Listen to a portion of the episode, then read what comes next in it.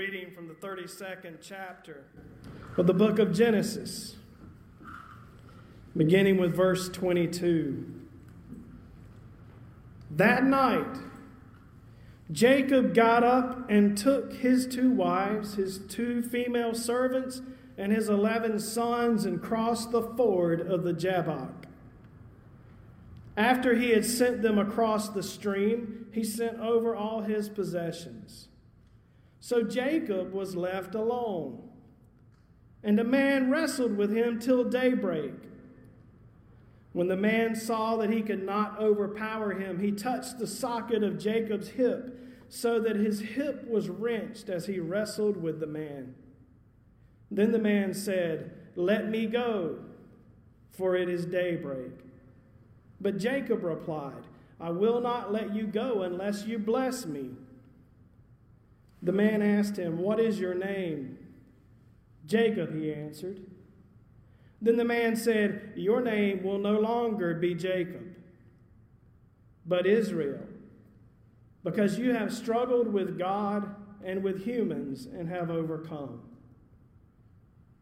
Jacob said, Please tell me your name. But he replied, Why do you ask my name? Then he blessed him there. So Jacob called the place Peniel, saying, It is because I saw God face to face, and yet my life was spared. The sun rose above him as he passed Peniel, and he was limping because of his hip. The word of God for us, the people of God. Thanks be to God. It's kind of a rare thing, but I, have a manuscript today, and just judging how the first part of this went, I'm kind of glad I do now. I feel like maybe I would have just forgotten this sermon. Today, the sermon title is a fill in the blank statement. These were my least favorite type of questions on tests in school. I like true false because you had a 50% chance. True, false, yes, no. Don't want any ABC, no multiple choice. But these things are, are killer, right? The answer that we seek, as you might remember from school, is in the blank. For example, I could ask you to fill in the blank to complete the following sentence We are here today because blank is good. Now, we might be tempted to say, I'm here because I'm good, or I'm watching on Facebook because I'm good. I'm being faithful. I'm here today because I'm doing the right thing. I'm doing what my mama taught me, so I'm good today. I'm being good. And we might be tempted to say that we're here today because we are good. But hopefully, the truth is, we're not gathered together in person and online because of our own selves. Hopefully, we're here in person and online because God is good. That's why we gather. We came to offer worship to God, and, and, worship, as you may already know, is a modern shortening of the Old English word worthship, where we come to declare the worth of God. We come to demonstrate that worth by singing it, by hearing of God's goodness from the scriptures, and by sharing our own personal testimonies about what God is doing in our lives. The blank is to be filled in with a name. The title is Blank Wouldn't Give Up. Names are kind of interesting things. For instance, prior to May 1st, 2003, there was a highway in Arizona that I traveled one night at midnight, and it was terrifying. It was Highway 666. They called it the Devil's Highway. Me and my friend Joseph were traveling that thing on a field trip at midnight. And I looked at him and said, I don't know about you, but I don't like it. In 2003, Arizona renamed that highway to 491. It just got to be a little too much. The road is still there, it's just lost its mystique. People used to make jokes about traveling the Devil's Highway in Arizona. They used to have t shirts for it. The road is still there, the asphalt is still there, and I imagine the cactuses are still there, but it's lost its mystique. My dad likes to know the name of every little bird and tree that he sees for the same reason. It adds to the mystery of it, it adds to his understanding of those things. For me, it's just a bird or a tree. But the names mean something to him. And likewise, names often mean more than we give them credit for.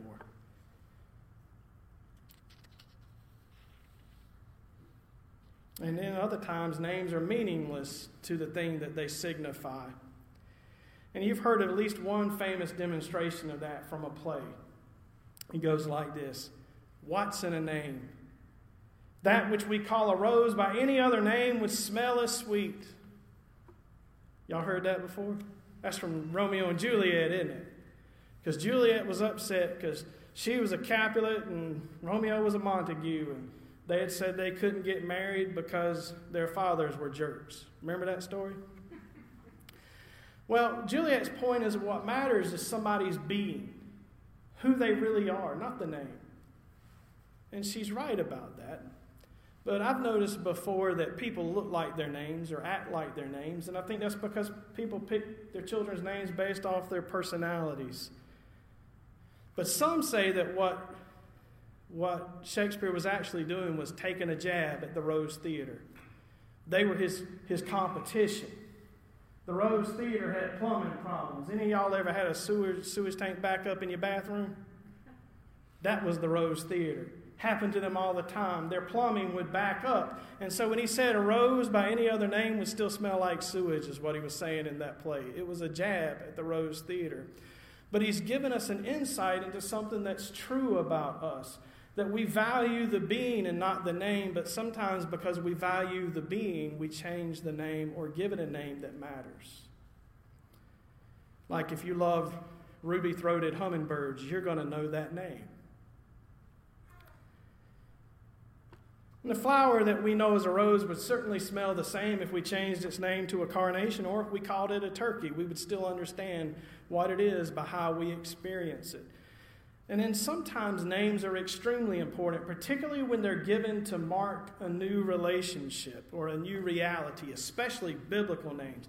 Almost all the names in the Old Testament mean something, and the people who heard them in the original telling of these stories knew that. It's true with both regard to sacred spaces and human beings. For instance, when, when um, Jacob named a place Bethel, he was calling it the house of God.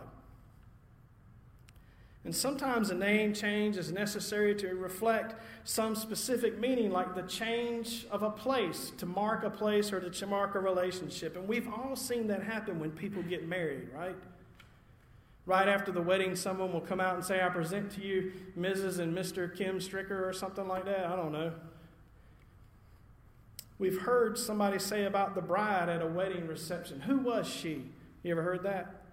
Somebody will want to know. They don't really know the bride, but they know the husband, so they'll sidle up to somebody and say, Well, who was she?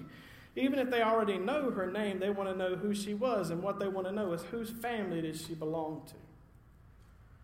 They're thinking that the poor girl just died or something. Her name is different. She ceased to exist. They want to know who she was. So, what did people tell them? Well, her mom and daddy were the Smiths that live over there on such and such road. You've heard those kinds of conversations where people wrestle to get to know who someone is by their name because their name carries meaning in their community. I remember when I first came and appointed here, the first time I took my trash across the street, I introduced myself as the pastor at Adna, and somebody said, Oh, you mean Mitchell United Methodist? I thought that was funny. But that's the kind of thing that happens. We come to know places by the names that are associated with them. And I think the very best of the traditional marriage custom of changing names is meant to indicate that there's a birth of a new relationship that something is happening there that matters, that one person is being taken hold of by the other. Can you imagine that? In the book of Genesis, when God tells the man to, to leave his mother and cling to the wife, that's what he's talking about. The actual clinging, the taking hold of each other creates a new relationship, and the two become one, God said. And so the name has changed in our tradition to reflect that the two have become one that they have taken hold of each other, taken hold of each other in a new relationship. That's at its best, is what the name change associated with our marriage tradition reflects. I've kind of always wanted to do one where the man took the woman's name just to see what people would say. Because that too is the truth, right? When we have a wedding service, both the man and the woman give themselves to each other, or it can't survive. That's the thrust of what's happening with Jacob in this story. His name is changed to reflect a new relationship. Jacob was a twin. His twin brother's name was Esau, Esau, and Esau was the one that was actually born first. Now, he was hairy, so his name means he is hairy. so, if you ever have a hairy dog, you can name him Esau. Jacob's name had a specific meaning. It meant he grasped the heel. Because when Esau was born, Jacob came out holding the heel of Esau. And later on, Jacob's name became a Hebrew idiom for deceiver because of how he lived and how he behaved. Right from the womb, he was wrestling with his brother, and so he was named He Grasped the Heel.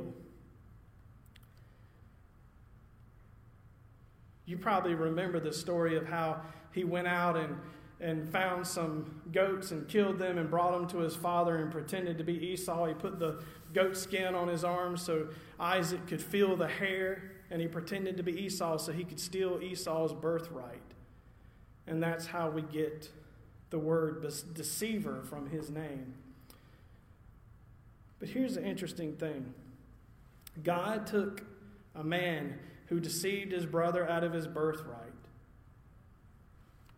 changed his name, and created a new relationship with him. God worked with Jacob's deceitfulness to bring about the Christ.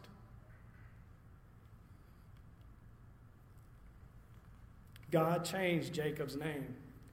We should probably note that the text didn't say that, that Jacob had had a sudden change of heart, that he repented of all his deceptions, or that he somehow managed to merit God's attention. If you know his story, you know he wasn't perfect, and you know that he never changed from not being perfect. Not even that night when he was on that mountain wrestling with God. When he first left home for fear of his brother Esau, Jacob had a dream about a ladder going to and from heaven.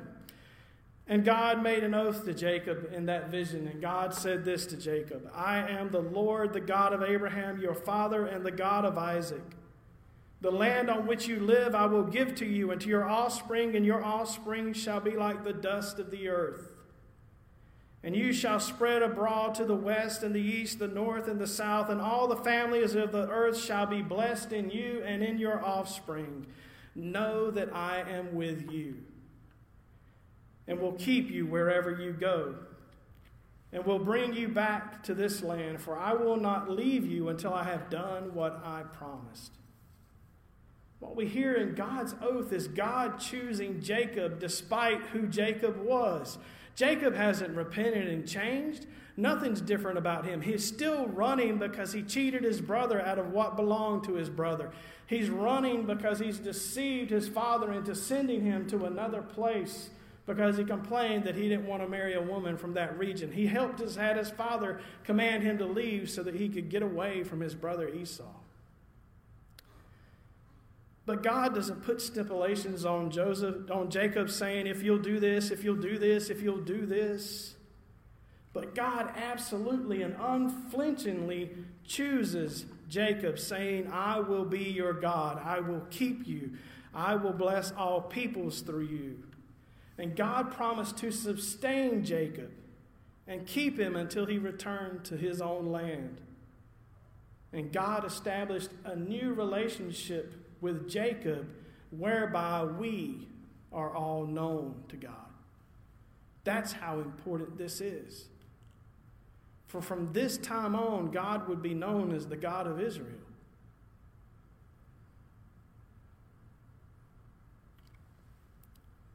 Jacob was now a person of a covenant, not a son of someone that God had made a covenant with, but he himself was a person that God had claimed in a covenant relationship. And so in the text today, Jacob's name is changed to mark that new relationship, just like when a bride is received by her husband. When the husband takes hold of the bride and the bride takes hold of the husband by taking his name. It wasn't based solely on his life or solely on his encounter with God, but based on God having chosen to use Jacob despite who he was. And in some ways, that's better news than if God had chosen his older brother who was upright and perfect, other than having really hairy arms. We need to know a God who will use us despite the fact that we have been deceitful. God was willing to struggle and wrestle with Jacob and changed his name to Israel, which means one who struggles with God, who wrestles with God, and also means one who strives alongside of God. For that description is a description of the whole people of Israel all through the Old Testament and the New Testament, including the church that has been grafted into the people of Abraham, the people of Israel, through the love of Christ.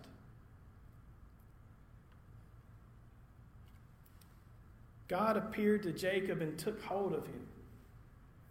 So God attached a Hebrew name for God to Jacob's name himself. The Israel is the part you get struggle from. The El is short for Elohim, which is a plural Hebrew word for God. God actually affixed his name to Jacob to show that he had taken hold of him. And we can look at that and see that Jacob refused to give up. He's wrestling with some say an angel of God and some say God himself, but regardless, if he's wrestling with an angel of God, he's wrestling with God. And Jacob wouldn't give up because he wanted God's blessing that God had promised him in that dream.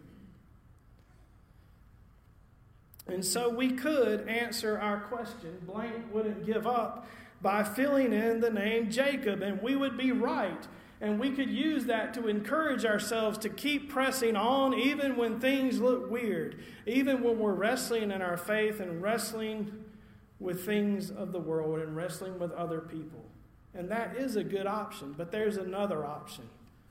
Because there's another person in the story. It's God Almighty. Perhaps God's name belongs in the blank in our title. Jacob's character might actually reveal that to us. In the same way that the nature of wrestling reveals that. Because Jacob was a wrestler from the womb. He took hold of his brother Esau and wrestled with him. And now he has taken hold of God to wrestle with God. And God did not refuse to wrestle with Jacob. Did you notice that? I mean, God could have touched his arm and made him let go. He could have touched his hip earlier in the fight. But God waited until it became dangerous for Jacob to touch his hip. A medieval Jewish commentator said this about wrestling in relation to this text. He said it's the habit of two people who make strong efforts to throw each other to the ground that they must embrace one another, right? I mean, we've seen WWE Raw, right? They run out in the ring and grab each other and belly flop each other on the ground and they take hold of each other. There's no letting go. I can think of my own life and think of that some of my best friends in life have been formed through struggle. Either people that I struggled with them or people that I struggled through other stuff with. Is that true for y'all? Facebook people can't shake their heads, but I see heads shaking in here. We all know that quality of life. It's the struggle in life that gives life its deepest meaning. Not always the good times, it's the struggles in life that bring people to truly appreciate God's good gifts. In the same way, many of us have probably found goodness in 2020, even though it's been a struggle since January 1st. That is the nature of struggling. It creates companions and it creates covenant where people agree we will get through this together. Have you ever told somebody that? Have you ever said to someone, We'll be with you? It's a covenant. And that covenant is defined by your names. And so here, here, we see it being true that Jacob struggled with God but Jacob could not have struggled with God if God had not been willing to struggle with Jacob. It has occurred to me in the past when I've read through the Old Testament, Lord, why didn't you give up on these people? And the answer is always because God is faithful. And God made an oath to Jacob, whose name he changed to wrestles with me, wrestles with God. So we realize that God didn't give up either. God would not let Jacob go. God didn't give up on Jacob when he grabbed his brother's heel in the womb. He didn't give up on Jacob when he stole his brother's birthright, which meant that Jacob got two thirds of the property instead of the one third that he was supposed to get. I mean, that's a pretty big thief, right? He didn't give up on Jacob when he ran off, but instead, God chose and took hold of Jacob and all of Jacob's deceitfulness and all of his character flaws and all the ways that he cheated people and sought to get ahead through unscrupulous means, God did not say, I will not choose him any longer. God did not cast him away. God did not look at him and say, He's unusable to me. God did not look upon him and say, He's trash.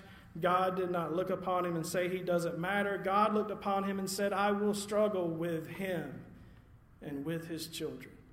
And God changed his name to reflect the promise that God would struggle with them and with all of us from now until the kingdom comes in its completion. And I would imagine if we were all honest, we would all admit that we struggle, that sometimes our struggle is with God, sometimes we do wrestle with God, sometimes we struggle to be self sufficient and own ourselves and claim that we have no one or nothing that can lay claim to us. We want to be autonomous. We want to believe that everything we have is ours when the Bible tells us that everything we are and have is God's. And we try to hold our claim and say, I don't have to care about other people, when God would say to us, You are your brother's keeper. Sometimes our first inclination is to do all we can to ensure that our life is great and powerful and serves me and serves us. And sometimes our first thoughts about God or what we want God to do for us. And we treat God as a cosmic vending machine and echo Jacob saying, If you will do this for me, and you will do this for me, and you will do this for me, then you will be my God. And God continues to wrestle with us anyway not wanting to let go because he has taken hold of us. If God wouldn't give up on Jacob, if God would have said, This man ain't worth nothing, I'm throwing him away, I can't do anything with him, then surely God won't give up on us either. Maybe you're struggling with something new in your life. Maybe you're struggling with something that you feel attacks right at your very heart then hear this story and know that God has taken hold of you and God will not let go.